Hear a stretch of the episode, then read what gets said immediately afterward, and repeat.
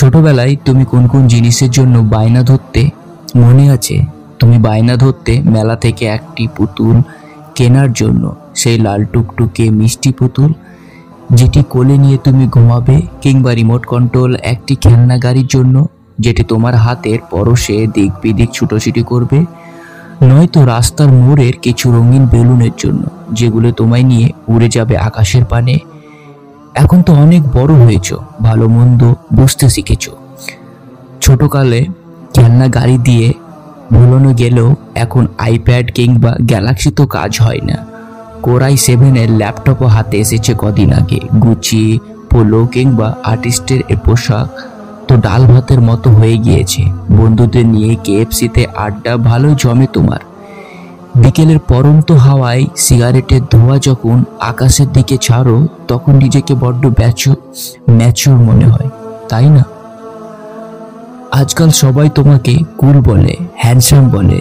তোমার নাম ভাঙিয়ে বিল না দিয়েও খাবার খায় অনেকেই। লোকজন তোমাকে বেশ সমীহে করে চলে, রাস্তা ছেড়ে দেয় দেখলে। ছোটরা ভাই বলে সালামাকে দূর থেকে, এফবিতে তোমার ফলোয়ার তো কয়েক হাজার। গর্জিয়াস একটা গার্লফ্রেন্ডও আছে তোমার। তাকে নিয়ে সেলফি আপলোড করার সাথে সাথে লাইকের বন্য বয়ে যায়। কমেন্ট বক্সটা ভরে যায়। ওয়াও অসব নাইস ও ইমোজি দিয়ে আচ্ছা এর বাইরে তুমি কি চাও? বলো তো। তুমি আর কি কি চাও?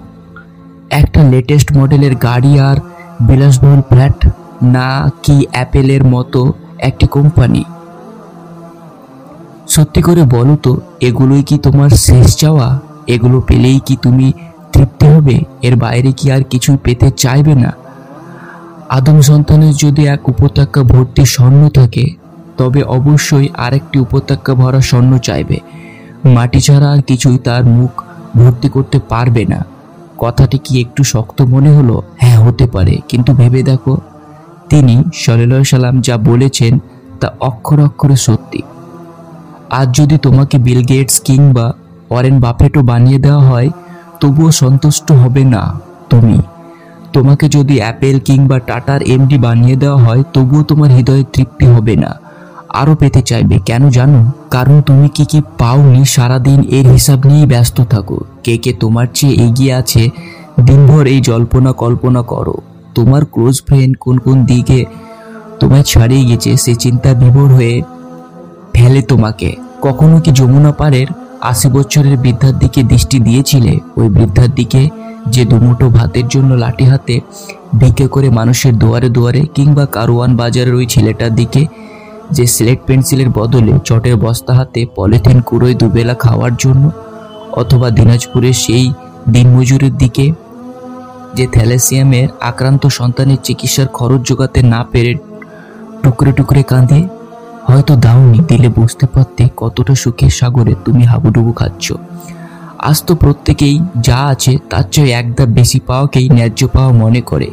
যে পকেটটা দুবেলা খেতে পায়, সে কেন তিনবেলা খেতে পায় না? এ নিয়ে ভাগ্যকে দোষারোপ করে। যে গ্যালাক্সি চালায়, সে কেন আইপ্যাড কিনতে পারে না? এটা নিয়ে যেন আফসোসের সীমা নেই তার। যে পালসার চালায়, সে কেন প্র্যাডো কিনতে পারে না? এ নিয়ে নিয়ত তার ব্যথা ব্যথা বেড়েই চলছে। এটা কি শয়তানের ফাঁদ নয়? এই ফাঁদ কি বান্দাকে আল্লাহর নিয়ামত সম্পর্কে গাফিল করে দেয় না? তোমাদের তুলনায় নিম্ন স্তরের লোকেদের প্রতি দৃষ্টি দাও। তোমাদের তুলনায় উঁচু স্তরের লোকেদের প্রতি দৃষ্টি দিও না, কেননা আল্লাহর নিয়ামতকে তুচ্ছ মনে করার এটাই উত্তম পন্থা। তোমার উপর দরিদ্রতা নেমে আসবে।